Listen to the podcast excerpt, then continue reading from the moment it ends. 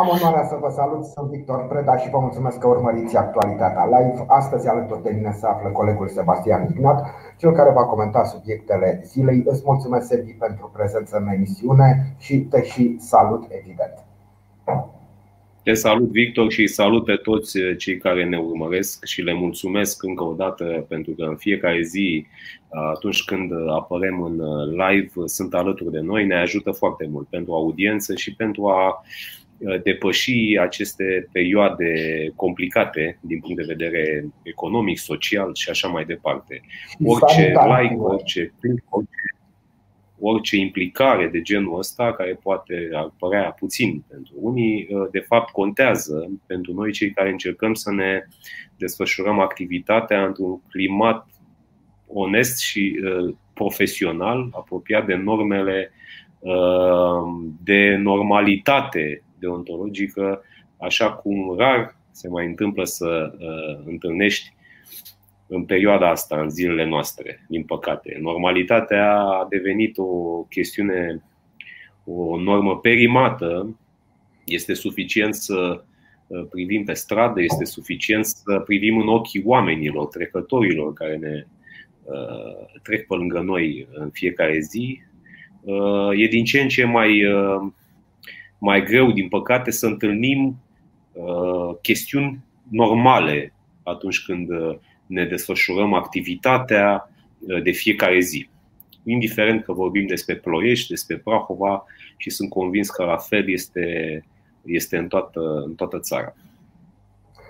Nu numai nouă ne este din ce în ce mai greu, Sebi, dacă îmi permis să fac această observație, pentru că, uite, astăzi traficul auto pe anumite segmente de drum, o să încerc să mă exprim așa ca într-un comunicat al Poliției prahovene, traficul auto pe anumite segmente de drum din județul Prahova s-a efectuat cu maximă dificultate. Nu neapărat din cauza condițiilor atmosferice, ci pentru faptul că într-o anumită localitate din județ, mai precis în Plopeni, sat, comuna Dumbrăvești, cei care parcurgeau, tranzitau această localitate la bordul unor autovehicole au fost atacați cu pietre. Nu este prima dată. S-a mai întâmplat. Se pare că vigilenții polițiști prahoveni au reușit să îi surprindă pe făptași de-a lungul vremii, dar dat fiind că aceștia au fost minori, iar conform declarațiilor venite din zona poliției, incidentul nu s-a soldat cu victime. Ce aiurea sună într-o astfel de situație? Făptașii fiind minori, au fost amendați părinții. Până acum, cei care au atacat recent mașinile care tranzitau comuna, satul Plopeni în sat, nu au fost încă prinși, dar sunt sigur că polițiștii lucrează cu multă determinare la acest caz. Până una alta, primăria din localitate, din comuna Dumbrăvești, este rugată să amplaseze camere de supraveghere în zonă, tocmai de către polițiști. Sigur, este un lucru foarte bun dacă ar exista acolo camere de supraveghere. Ar fi mult mai simplu să-i prindă pe cei care fac astfel de prostii. Da, pe de altă parte, mă gândesc că și măsura aia amenzii ar trebui dusă până la capăt, că au dat amenzi unor oameni care probabil că nu le vor plăti niciodată în vecii vecilor. Așa că acțiunea polițiștilor nu înseamnă decât niște pastă de pix consumată și niște hârtie pentru care s-au tăiat probabil niște copaci, niște hârtie aruncată în curtea unor oameni din Plopensat. E minunat ce s-a întâmplat, nu? Aș începe comentariul legat de această speță prin a-ți povesti ție și celor care ne urmăresc o discuție pe care am purtat-o astăzi cu un patron de magazin care îmi spune așa: te rog să mă crezi că se întâmplă de foarte multe ori să intre la mine tot felul de personaje dubioase care mai pun mâna pe cât un produs din raft și îl dosesc în geacă și încearcă să fugă cu el fără să plătească. Ogu este în zona de nord a municipiului, acolo unde la semaforul celebru de la intersecția nord nu există oră din zi, din săptămână, indiferent că e sâmbătă, duminică. Duminica am văzut că băieții și fetele care spală parbrize nu mai vin, pentru că probabil câștigă foarte bine restul timpului și atunci își permit și ei o zi liberă sau chiar două, odată pe săptămână. Dar îmi spunea acest mic antreprenor că are contract cu o societate, o agenție de pază și că preferă să apese butonul de panică, le-a instruit pe angajate și să nu sune la poliție. Pentru că de foarte multe ori poliția vine, ridică din numeri și spune și ce să le facem, fie că au fugit niște hoți, fie că sunt acești parbrizari care, după cum știm bine, produc tot felul de scene în intersecție. Scuipă persoanele de la volan care refuză să le dea un leu, 2, 5, 10 lei, mai ales dacă sunt femei singure la volan și așa mai departe. Te întâlnești zilnic cu acest fenomen de 100 de ori. Că treci prin intersecția nord, de 100 de ori se întâmplă să existe. Acum s-au poziționat strategic în toate punctele. Fie că vii spre vest, fie că vii spre nord și au împărțit zonele de pomană cu japca. Pentru că asta nu mai este activitatea aia. Ca să amintim un pic publicului, acum vreo 20 de ani au apărut prima dată la noi aceste activități desfășurate la vremea respectivă de niște studenți care se îmbrăcau frumos și își câștigau, practic, spălând parbriz, își câștigau existența, da, sau poate la cheltuielile. În acea perioadă erau foarte alergați de către polițiștii vremii. Da, adică da. Erau și dați și exemplu negativ, uite domne ce fac ăștia, iar polițiștii erau extraordinar de vigilenți. Da, bun. E o chestie care nu, e un bambilici. Vine poliția, pleacă, revin în 2 minute, e o chestie de genul ăsta. Dar revenind la speța propriu-zisă, ai zis, domne, nu mai chem poliția pentru că ridică din numeri, pleacă. Practic, poliția, reprezentanții poliției au un comportament care de fapt nu face altceva decât să încurajeze în continuare această activitate și această manieră de a cere bani, care este nu la marginea legii, este abuzivă, este agresivă, este departe de orice normă comportamentală civilizată. În schimb, chem societatea de pază, care în primul rând ajunge mult mai repede decât poliția, decât echipajul de poliție. În orice situație, o companie de pază ajunge în 3 minute, poliția poate să ajungă și într-o jumătate de oră. La văzul celor agenților de la compania de pază, ăștia chiar se tem un pic așa. Ăia sunt mai fioroși probabil, oricum își rezolvă problema, scapă de ei din magazin și de disconfortul creat clienților de aceste personaje care nici nu se spală, nici nu miros prea bine, nici nu se comportă civilizat și așa mai departe. Am făcut această paralelă ca să înțelegem cam unde se află implicarea statului în ceea ce privește simpla activitate de a preveni acest tip de fenomen. Da. Nu am făcut întâmplător paralela asta, pentru că de fapt asistăm la niște scene medievale. Chit că vorbim despre intersecția nord, chit că vorbim despre acum să arunci cu pietre în mașini, tu ca șofer în 2021 să ai o problemă de a tranzita o zonă din județul Prahova aflat în România, membra a Uniunii Europene, pentru că poți să fii atacat cu pietre, să arunce cu suliți, nu? Probabil că aceeași experiență au întâmpinat-o și americanii atunci când au trasat linia ferată acum 150 de ani prin prerie, prin vestul sălbatic. Atacau indienii cu pietre și cu săgeți. Noi suntem în 2021 și întâmpinăm astfel de probleme care nu sunt generate. Nu este doar un disconfort de suprafață, adică nu trebuie să privim superficial chestiunea asta. Dom'le, să-i alunge de acolo și să-i bate eventual sau să-i descurajeze să mai facă asta. Acolo e o problemă socială mult mai profundă, plecată de la o lipsă totală de condiții de trai, de educație, de implicarea statului în a ajuta acele comunități să trăiască, să se apropie măcar cu copiii, pentru că copiii probabil că sunt problema, că nu merg la școală, nu sunt educați și așa mai departe și sunt lăsați sau încurajați să se comporte de o asemenea manieră. Pentru că încă o dată și în această situație statul este absolut inexistent, da? Este invizibil, da? Niciun organ fix că fie că vorbim despre asistența socială, fie că vorbim despre poliție, nu se află la fața locului sau se află la modul decorativ ca să semneze niște hârtii și să facă niște situații, niște statistici doar ca să dea bine într-un eventual raport la sfârșit de an, atunci când controlează cineva de la forurile superioare din minister sau eu știu de unde activitatea sa. Dar în fapt, în realitate, în viața noastră de zi cu zi nu se întâmplă nimic de fapt.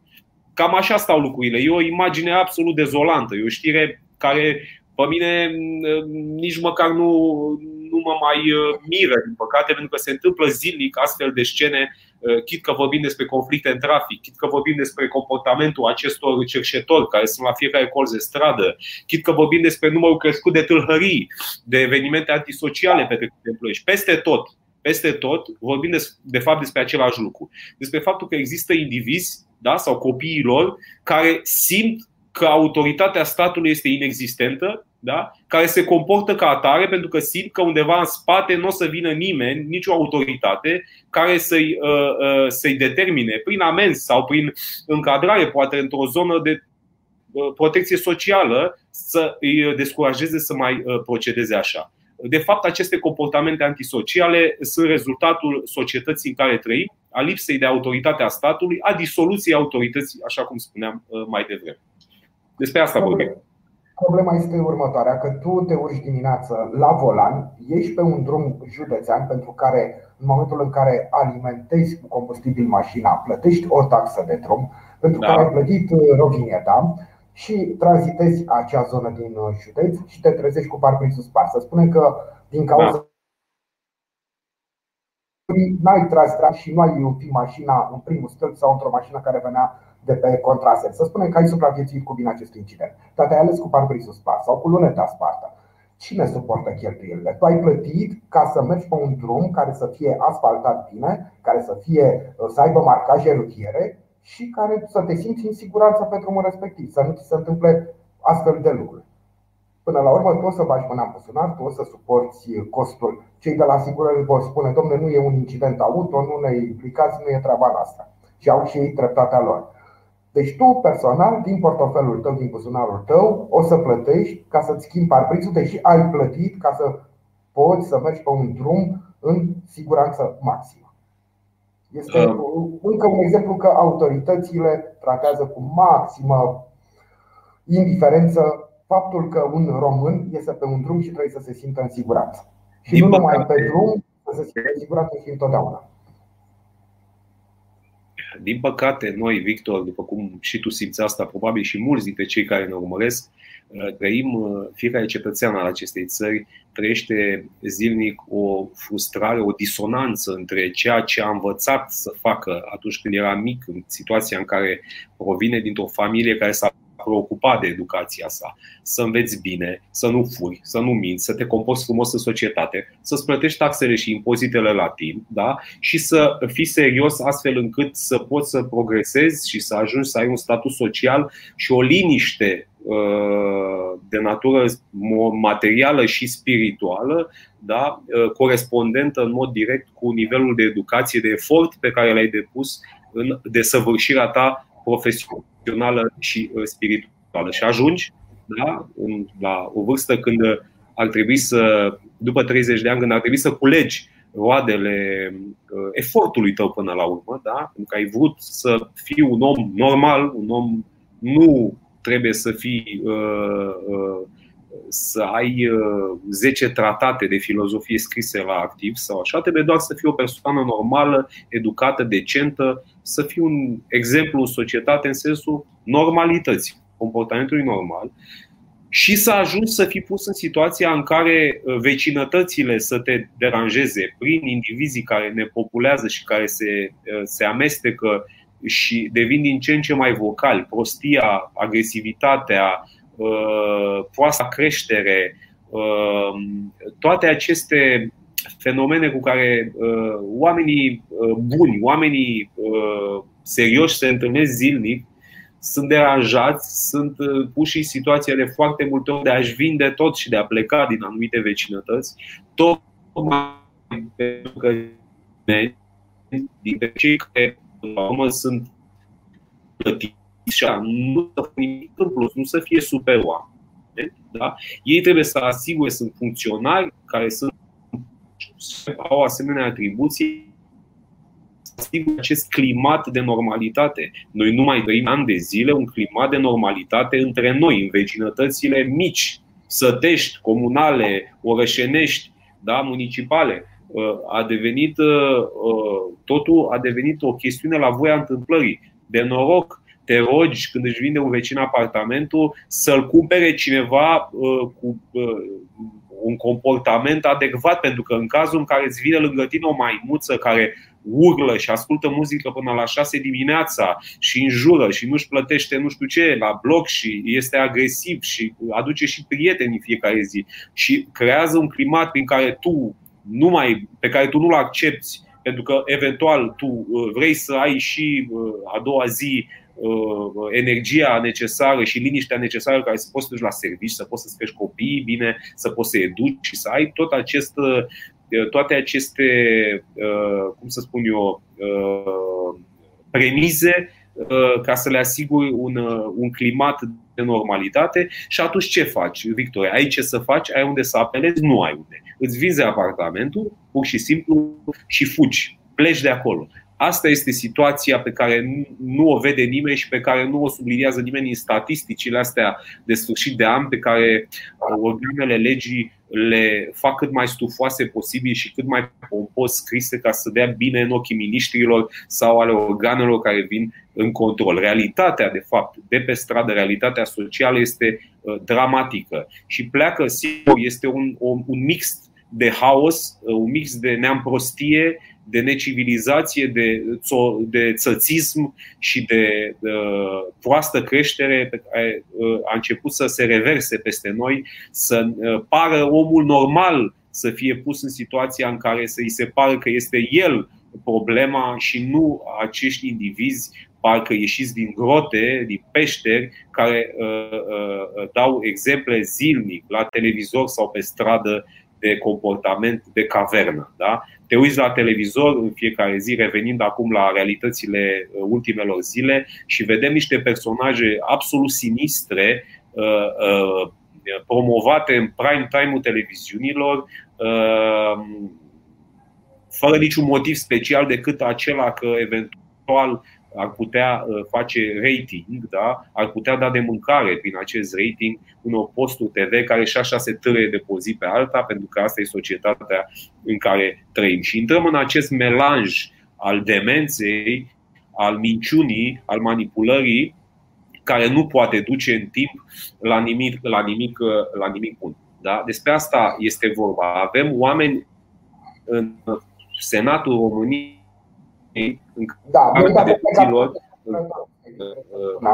care ar trebui să fie internați la nu să dea exemple nației de niciun fel, da? Direct la ospiciu. Adică transformăm în fiecare zi, prin încurajarea acestor anomalii, acestor personaje grotești, anormalitatea și transformăm această societate care oricum este bolnavă, este lovită din toate părțile, este într-o transformare perpetuă de câteva secole, nu de 31 de ani de la Revoluție. Este falsă percepția asta.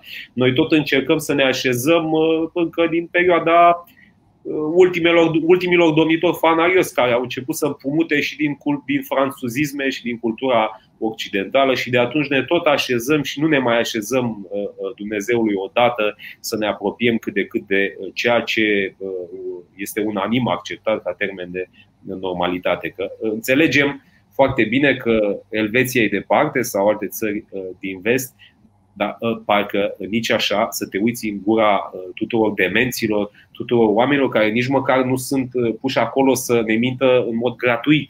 Fiecare are pe cineva în spate care îl împinge ca să transforme această masă de populație care îi privește într-o masă de manevră bună în anumite momente cheie din viitor, campanii electorale și așa mai departe. Nu are nicio legătură. Este un asalt al naționalismului de mahala, naționalismului periculos. S-a mai văzut în istorie episodul ăsta, nu este prima dată când se întâmplă asta. Din păcate, în față sunt niște personaje odioase de-a dreptul, deci sunt odioase, știi? Și lumea a început, primul semnal este că oamenii măcar cad pe gânduri, pentru că sunt bombardați de aceste știri false, de aceste episoade rostogolite în fiecare zi în spațiu public, pe mijloacele de socializare, pe canalele de știri. Și deja omul nu mai știe ce să creadă, este într-o zonă în care pică pe gânduri. Iar ăsta este primul semnal că ceea ce se întâmplă nu e bine și stai să te gândești ce se va întâmpla, cum se va rostogoli povestea asta, poate în 5 ani, în 10 ani, pentru generațiile care vin și care poate nu mai au o bază de adecvare așa cum am avut-o noi. Vreau să spun că mi-ai dat peste cap tot scenariul care îl gândisem pentru această emisiune. Voiam să abordăm mai întâi... Îmi pare rău sau îmi pare bine? Nu, e foarte bine. Vreau să spun că mă gândeam să abordăm mai întâi subiectul creșterii numărului de infectări cu COVID și abia apoi să ajungem la ce s-a întâmplat în București cu acel meeting la care doamna senator, pentru că ai spus despre membrii senatului, despre senatori ai României, mie mi se pare o chestie care este așa, o calitate absolut onorabilă și onorantă, dar care creează și niște responsabilități, inclusiv în zona comportamentului și ieșirilor publice. Faptul că ieși în fruntea mulțimii și țipi într-un mod greu de... N-aș vrea să se spună sau să se creadă că e o declarație, știu eu, de natură misogină, dar e greu ca un bărbat să rabde și să asculte cum o femeie țipă în halul acela la microfon, este înfiorător. Mai ales că acea doamnă este senator al României, iar mesajele pe care le propagă în spațiul public sunt, știu eu, de natură de a pune bețe în roate și, în ciuda limbajului colopial, încerc să mă exprim cât mai puțin agresiv, dar pune bețe în roate unei politici întregi sanitare care nu se duce doar în România, se duce în toată Europa și în toată lumea până la urmă. În Ungaria restricțiile sunt mult mai severe decât ce se întâmplă acum în România. În Polonia restricțiile sunt mult mai severe. În anumite zone din Franța nici măcar nu ne putem compara cu ce se întâmplă acolo. Adică lucrurile au o logică la nivel planetar, la nivel mondial. Faptul că o doamnă senator contestă anumite restricții de ordin sanitar luate în România, este dreptul dumneavoastră să fie de acord sau să nu fie de acord. Dar în același timp, poate, dacă nu ne situăm în acea zonă de gândire, în aceeași școală de gândire cu doamna senator, poate ne putem pune întrebarea dacă doamna senator nu se joacă în felul ăsta cu viețile unor oameni care o ascultă, care o cred și care acționează precum dumneavoastră. Și astfel își pun viața în pericol. Eu sunt convins că odată cu promovarea în spațiu public a conceptului Dan Diaconescu în direct și în reluare, s-a deschis o cutie a Pandorei care a depășit zona media și odată, în paralel cu explozia conceptului de socializare electronică, accesul liber la interacțiuni cu milioane de oameni, la acest bombardament mediatic care a fost produs odată cu dezvoltarea rapidă, șocantă a tehnologiei din ultimii ani, a produs niște personaje în spațiu public care acum 20 de ani, acum 30 de ani nu ar fi fost acceptate nici măcar la o emisiune de după miezul nopții. Între timp, emisiunile de după miezul nopții, acele chestii oribile, bolnăvicioase, grotești, promovate ani de zile de acel individ care a făcut foarte mult rău, de fapt, societății, da? S-au rostogolit până la cel mai înalt nivel al statului. Să ajungi tu în secolul în care trăim, în anul 2021, în plină pandemie, să te duci la un spital de boli infecțioase, cel mai mare din România, să stai fără mască în fața unor medici aliniați și să urli la ei că ești senatoare și că să-și dea masca jos când vorbesc cu tine, în condițiile în care toți specialiștii de pe planetă au căzut de comun acord că o amărâtă de mască poate nu te salvează 100% de infectarea cu COVID, dar poate preîntâmpina în foarte multe situații, într-un procent care demonstra deja statistic către specialiști, nu de către noi, că românul s-a născut imunolog mai nou, este și chirurg, e imunolog, ne operăm toți în sufragerie mai nou, Victor. Suntem buni la toate, ne pricem la toate.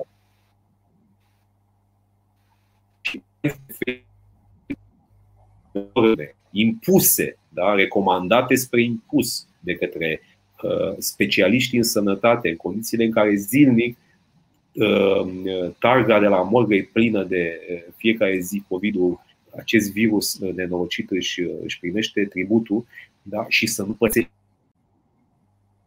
Atenție, acei doctori erau atât de timorați pentru că au simțit statul fiind slab și posturile fiind așa cum sunt și în funcție de lege, punându-se oameni de pe o zi pe alta și de-astea care fac pedicură pot să ajungă ca la apele române sau eu știu ce. Adică doctorii au simțit că în momentul ăla li se periclitează o poziție, probabil. Nu am înțeles comportamentul lor, eu o scoteam în șuturi din curtea spitalului și chemam și poliția. Deci medicii și-au dat masca jos în momentul în care doamna asta cu nume predestinat a urlat la ei să-și dea măștile jos.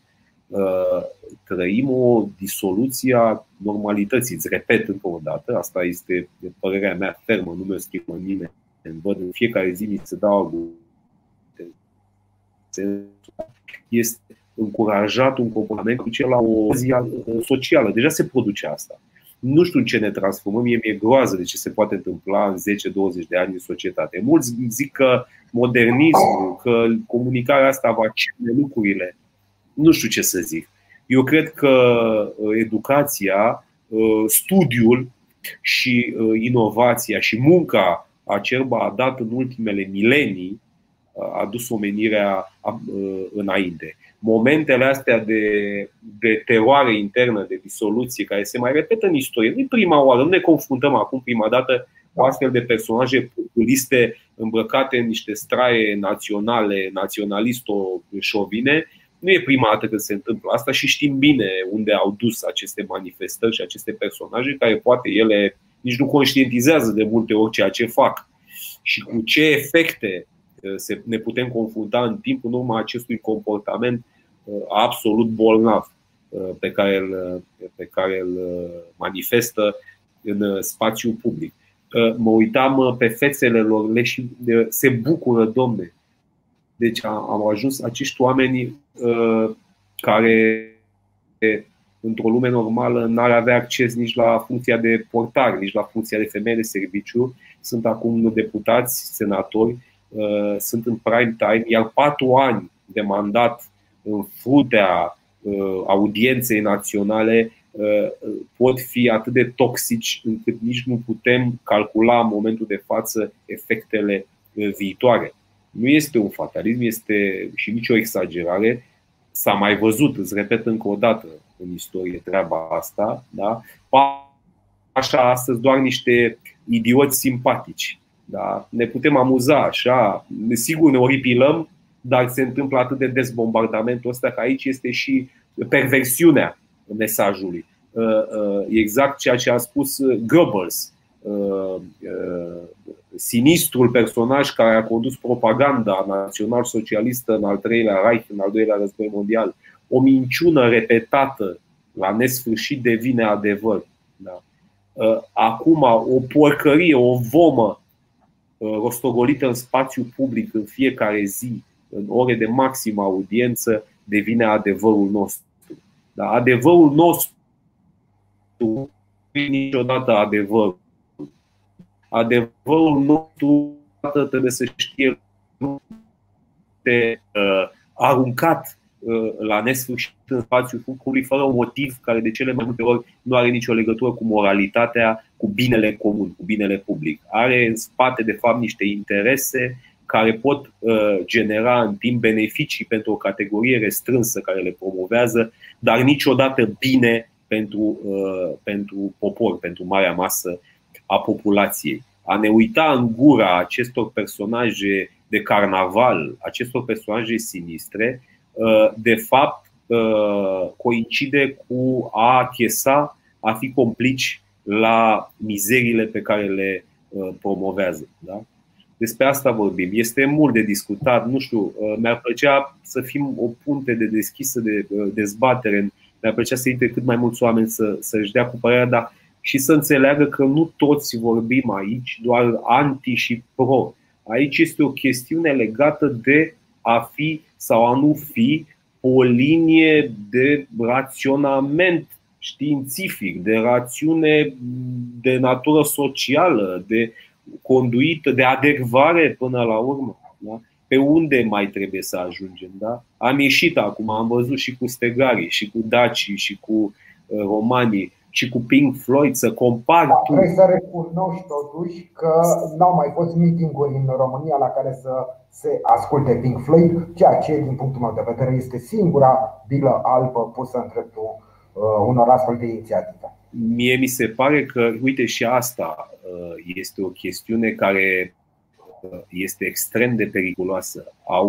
Iau câmpeie de mesaj de peste tot, atrag de fapt cât mai multă populație din cât mai multe zone politice, da? Sunt și de dreapta, sunt și de stânga, sunt și de extremă stângă, de extremă dreaptă. Fac o chestie care depășește naționalismul lui Corneliu Vadim Tudor. E mult mai periculos ce se întâmplă de data asta și viitorul, din păcate, ne va demonstra că acum am dreptate când spun ceea ce spun. Este o invenție care depășește în acest moment orice așteptare a oricărui analist politic, așa cum a fost și șocul rezultatului de la vot. Da? Oamenii ăștia sunt cu un pas înaintea vremurilor în ceea ce privește noul tip de comunicare publică. Te informez că domnul George Simion a fost alaltăieri, răsaltăieri, în Ploiești.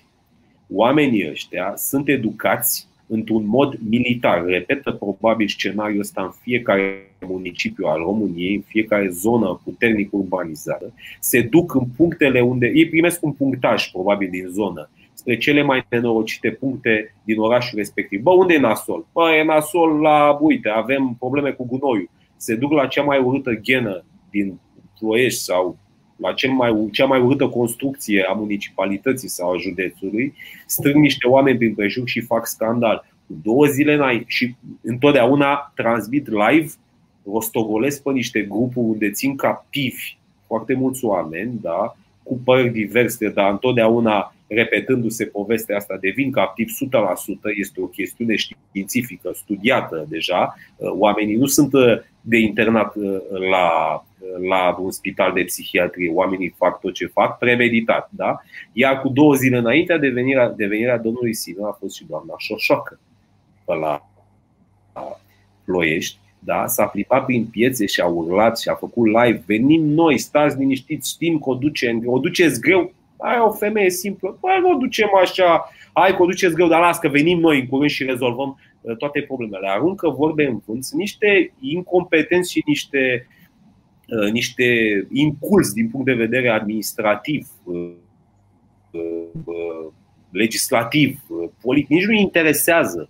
Este noul tip de scrocherie mediatică promovat cu agresivitate, rostogolit, programatic în spațiu public și într-un mod profesionist, care în momentul de față dă rezultate mult mai bune decât oricare altă entitate politică din România. Fac o chestiune care se rostogolește, se dezvoltă, iau mai mult atenție, că iar e important, din electoratul de centru-dreapta decât din electoratul de stânga. Știm foarte bine că există lideri care stau bot în bot în momentul de față cu socialdemocrații și asta în toată țara, nu numai la noi la Prahova, da? Este o chestiune foarte parșivă, foarte bine gândită, care probabil va duce în viitor nu la implozia acestei entități, așa cum se râdea imediat după alegeri. Lasă, domne, s-au dezvoltat, sunt o bulă care va dispărea în scurt timp. Nu e adevărat, băieți și fete, sunt convins că se vor duce, din păcate, la un scor care va îngrijora, dar probabil în ton cu alte țări, pentru că avem exemple în toată Uniunea Europeană de formațiuni populiste, da? Formațiuni cu așa un iz de naționalism ăsta de mahala, de dugheană, populiști, care din păcate atrag o mare masă de electorat care este debusolat, este poate mai pat sau poate de manipulat, care înghite ușor, da? Nu arată prea bine viitorul, mai ales că vorbim despre un atac care se va dezvolta în intensitate din partea social-democraților, care sunt un partid de opoziție și este și normal să facă asta, da? Vor începe să joace din ce în ce mai dur în spațiu public împotriva actualului guvern și totodată ne uităm și la modul de comunicare al actualului guvern, al actualei coaliții de guvernământ, care arată că are în frunte niște comunicatori de la grădiniță, nici măcar de la gimnaziu. Eu nu am văzut de mult timp asemenea specimene, asemenea rezultate proaste în ceea ce privește comunicarea în spațiu public. Parcă băieții ăștia sunt determinați nu să piardă guvernarea la un moment dat, că lucrul ăsta este sigur foarte posibil și chiar la un moment dat este și fire să se întâmple, dar o vor pierde cu un procent istoric în sens negativ, din păcate. Din mai multe motive, da? Uite, te uiți la Câțu. Se promovează, se transformă în fiecare zi, se lucrează la imaginea sa de către opoziție, de către alte forțe, într-un mod care prinde. Pentru că domnul Câțu poate avea multe calități și sunt convins că este un om pregătit din punct de vedere profesional, dar nu trece sticla niciodată. Da, cum și alți lideri de acolo sunt din zona guvernamentală, sunt la fel. Aici trebuie să intervină, că așa se face politica în secolul 21, niște specialiști care să ajute să lucreze intens la atenuarea acestui deficit. E un deficit. Când ești politician, nu te pune nimeni să fii gospodar, să vopsezi bani. Trebuie să întrunești niște calități complexe, da? Când faci exercițiul ăsta în spațiu public. Se pare că nimeni din zona liberală, în momentul de față, și USR-ul e în degringoladă și păreau mai specialiști în a comunica mai de mult, da? Nimeni nu pare interesat de acest subiect. Acest lucru, coroborat cu ceea ce povesteam mai devreme, va duce la un picaj teribil al procentelor actualei coaliții de guvernământ. Lucru care s-a întâmplat de fiecare dată când o coaliție de centru-dreapta a fost la guvernare în România. După un mandat la guvernare s-au prăbușit din punct de vedere electoral. Rămâne de văzut ce ne va aduce viitorul. Se disboară timpul și mai am un subiect foarte, foarte important de discutat cu tine. Iarăși a fost grevă la Rosal. Dacă am încercat să numărăm grevele de la Rosal, cu siguranță ne-am lăsat pe gubași, pentru că au fost foarte, foarte multe astfel de greve spontane în ultima perioadă. De data asta se pare că a fost ceva mai, mai serios, în sensul în care oamenii și-au pierdut, angajații Rosalului și-au pierdut răbdarea, pentru că nu și-au mai primit salariile de foarte multă vreme și au forțat oarecum intrarea peste personalul administrativ în încercarea lor de a afla ce se va întâmpla cu salariile restante. Este o situație, sigur, este o problemă a unei firme private care nu își plătește sau nu și-a plătit de foarte multă vreme angajații. Am putea spune că este o firmă privată, m-a spus că te întrerup, dar care are impact direct în calitatea vieții. Exact. De aceea abordăm acest subiect. Primăria spune pe de o parte că a plătit facturile, că este cu plata la zi. În același timp, operatorul nu își plătește salariile. Acum o să spun și eu niște bârfe pe care le-am auzit. Repet, sunt niște zvonuri, nu sunt verificate, dar se pare că de-a lungul vremii oamenii, angajații de la Rosal, au acționat în diverse moduri în încercarea lor de a-și recupera salariile. De exemplu, l-au oprit pe doamnele care merg și încasează bani de pe teren, l-au oprit la intrarea în societate și, sigur, au dat un fel de chitanțe, au luat banii și, ca să nu fie considerată tâlhărie sau furt sau așa, au dat niște chitanțe că au luat banii ăștia în contul salariului din luna, nu știu care, a anului trecut, probabil. Au fost momente în care au luat bateriile de la acumulatoarele de la autoutilitarele Rosal pentru a le împiedica să iasă, încercând să provoace de scene. În ultima perioadă, dar toate au un numitor comun. Și acel numitor comun se numește disperarea. Da. De foarte multe ori, atunci când abordăm subiectul Rosal, cel puțin am văzut foarte mulți oameni și din zona administrativă, și din zona politică, și din zona oamenilor, cetățenilor de rând, îl tratează cu amuzament și cu o notă de superioritate la adresa acestor muncitori care efectiv lucrează pe străzi și fac curat. Vreau să spun că am văzut astăzi niște live-uri de la meeting-ul ad hoc organizat în fața sediului operatorului de salubritate și am fost impresionat.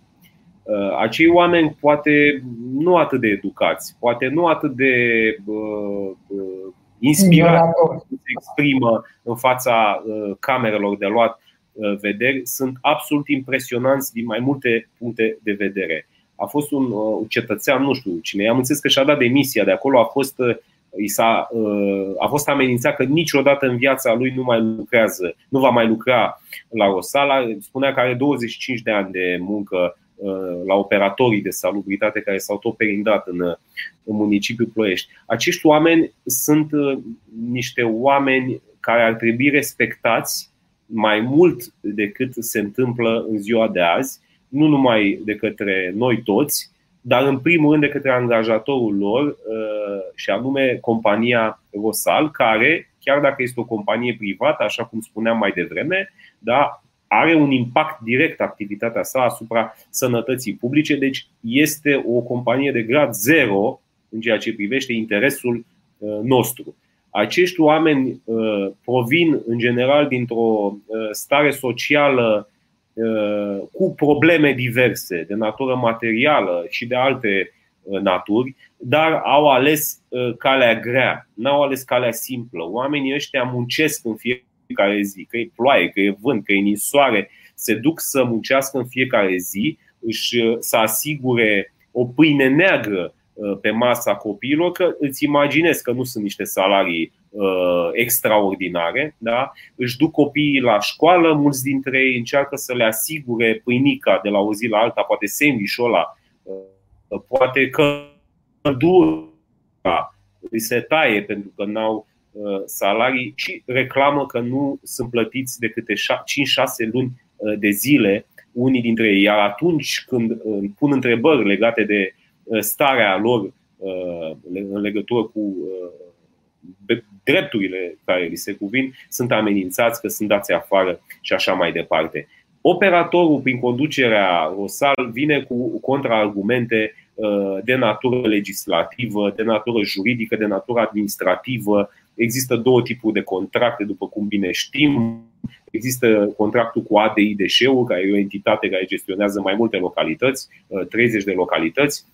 Și, scuză-mă, așa, am avut o mică problemă de natură tehnică, sper că mai suntem în live. Și există și contractul de CCP, da? Contractul de curățenie căi publice, care este onorat la zi de către Primăria Ploiești. Acum, toate problemele care devin argumente în gura conducerii Rosal nu au nici cea mai mică valoare atunci când sunt puse în fața unor oameni simpli, cinstiți, care nu dau din cap, nu dau un cap pe stradă, nu fură și se duc în fiecare zi la muncă și nu au bani la sfârșitul lunii să se ducă acasă și să-și plătească întreținerea și să dea de mâncare la copii. Sunt situații dramatice. Mulți sunt soți și soție care sunt la mătură și fac curat pe străzi. Îți imaginează doi oameni să nu ia salarii 4-5 luni. Sunt alte tipuri de situații, pentru că în comunitățile din care provin, din păcate, apar imediat și salvatori sub forma unor oameni care dau bani cu împrumut cu dobândă.